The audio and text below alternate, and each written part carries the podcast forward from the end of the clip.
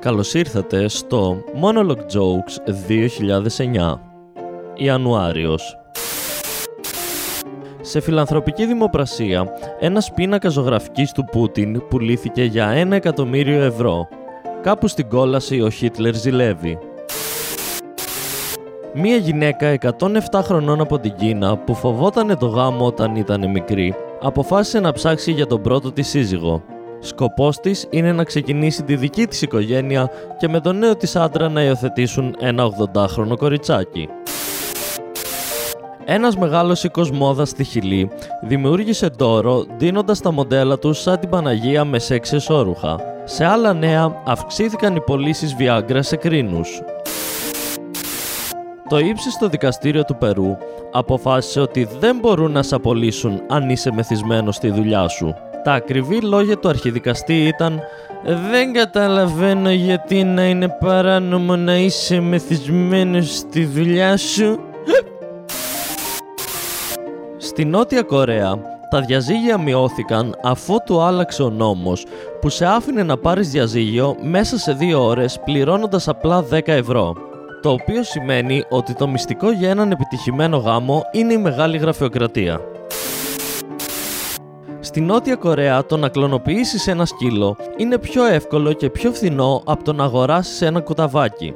Ως αποτέλεσμα πλέον εκτός από τους Κορεάτες και τα σκυλιά τους θα μοιάζουν όλα μεταξύ τους. Σε δικαστήριο της Πορτογαλίας, ένας άντρας πάνω στα νεύρα του έκοψε ένα δάχτυλό του με κουζινομάχαιρο γιατί ο δικαστής δεν συμφώνησε με διακανονισμό των χρεών του ύψος 170.000 ευρώ. Μετά από αυτή του την πράξη, το δικαστήριο είπε «Άντε καλά, μας έπεισες μπαγάσα, σου κάνουμε διακανονισμό. Από 170.000 πλέον χρωστάς 140.000. Άξιζε ένα δάχτυλο 30.000 ηλίθιε». Και αυτός ως απάντηση έκοψε άλλα τρία δάχτυλα. Στην Αυστραλία, για να αποτρέψουν τους νέους από το να οδηγάνε επικίνδυνα, κάνανε μια καμπάνια για να τους υπενθυμίσουν ότι αν πάνε φυλακή είναι πιθανό να πέσουν θύμα βιασμού. Η Ένωση Φυλακισμένων Αυστραλίας απάντησε στην καμπάνια λέγοντας «Και εμείς τώρα τι θα κάνουμε, θα ψάξουμε για την αληθινή αγάπη» Στη Νέα Ζηλανδία, η αστυνομία έπιασε έναν κλέφτη χρησιμοποιώντας το Facebook για να το βρούνε και να τον αναγνωρίσουν. Ίσως να τον πρόδωσε το post που έκανε μία ώρα πριν τη ληστεία που έγραφε «Πάω να κάνω μία ληστεία».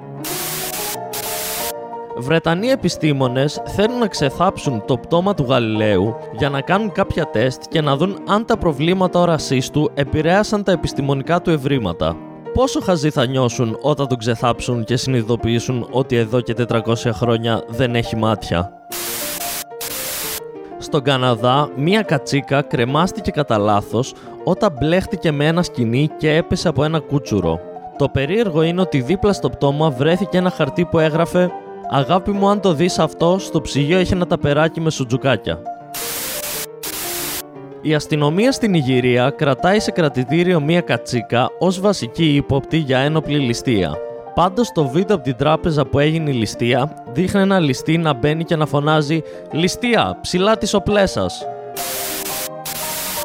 Ένας άνδρας στη Νέα Ζηλανδία αγόρασε ένα μεταχειρισμένο MP3 player που κατά λάθος περιείχε απόρριτα αρχεία του Αμερικανικού στρατού.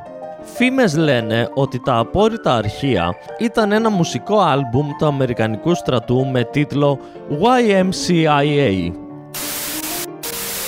Ένας μεθυσμένος ηλεκτρολόγος ξεκίνησε κατά λάθος μία φωτιά σε μεγάλο μουσείο της Μόσχας όταν τον πήρε ο ύπνος ενώ κάπνιζε ένα τσιγάρο. Προς υπεράσπιση του, αυτός είναι ο δεύτερος πιο ρώσικος τρόπος να καταστρέψει ένα μουσείο μετά από το να στείλεις κάποιον να τους σπάσει τα πόδια. Στο ζωολογικό κήπο του Πεκίνου, ένα πάντα με ιστορικό επιθετική συμπεριφοράς επιτέθηκε σε έναν άντρα που μπήκε στο κλουβί του για να πάρει κάτι που του έπεσε. Ίσως πριν μπει έπρεπε να διαβάσει την επιγραφή έξω από το κλουβί που έγραφε «Προσοχή, Kung Fu Panda». Στην Ιαπωνία, ένας πυροσβεστικός σταθμός πήρε φωτιά όταν ένας πυροσβέστης φεύγοντας βιαστικά από το σταθμό για να πάει να σβήσει μια φωτιά, ξέχασε ανοιχτό το μάτι της κουζίνας. Το περίεργο σε αυτή την ιστορία είναι ότι στην Ιαπωνία μπορούν να υπάρξουν ανοιχτά μάτια. Η Εκκλησία της Αγγλίας εξέδωσε μία προσευχή για να ανακουφίσει τους Βρετανούς που χάνουν τη δουλειά τους από την οικονομική κρίση. Μιλώντας αργότερα με οικονομολόγους, σοκαρίστηκαν όταν έμαθαν ότι οι προσευχές δεν βοηθάνε την οικονομία. Ένας οδηγός στη Γερμανία πήρε λάθος μια στροφή με αποτέλεσμα να εκτοξευθεί και να καρφωθεί στη στέγη μιας εκκλησίας. Ο οδηγός βγήκε από το αυτοκίνητο και είπε: Συγγνώμη, παιδιά, νόμιζα ότι είμαι στο Περού. Φώναξε κανείς ταξί.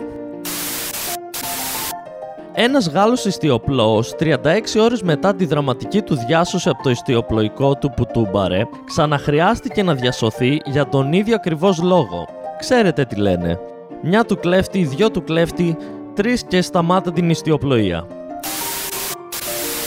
Ένας άντρας στην Αυστραλία διέριξε τρία σεξ shop, έκανε σεξ με τρεις διαφορετικές πλαστικές κούκλες και μετά τις πέταξε σε ένα σκοτεινό δρομάκι. Σοκαρισμένη η κοινότητα της Αυστραλίας καθώς δεν πέταξε τις πλαστικές κούκλες στην ανακύκλωση.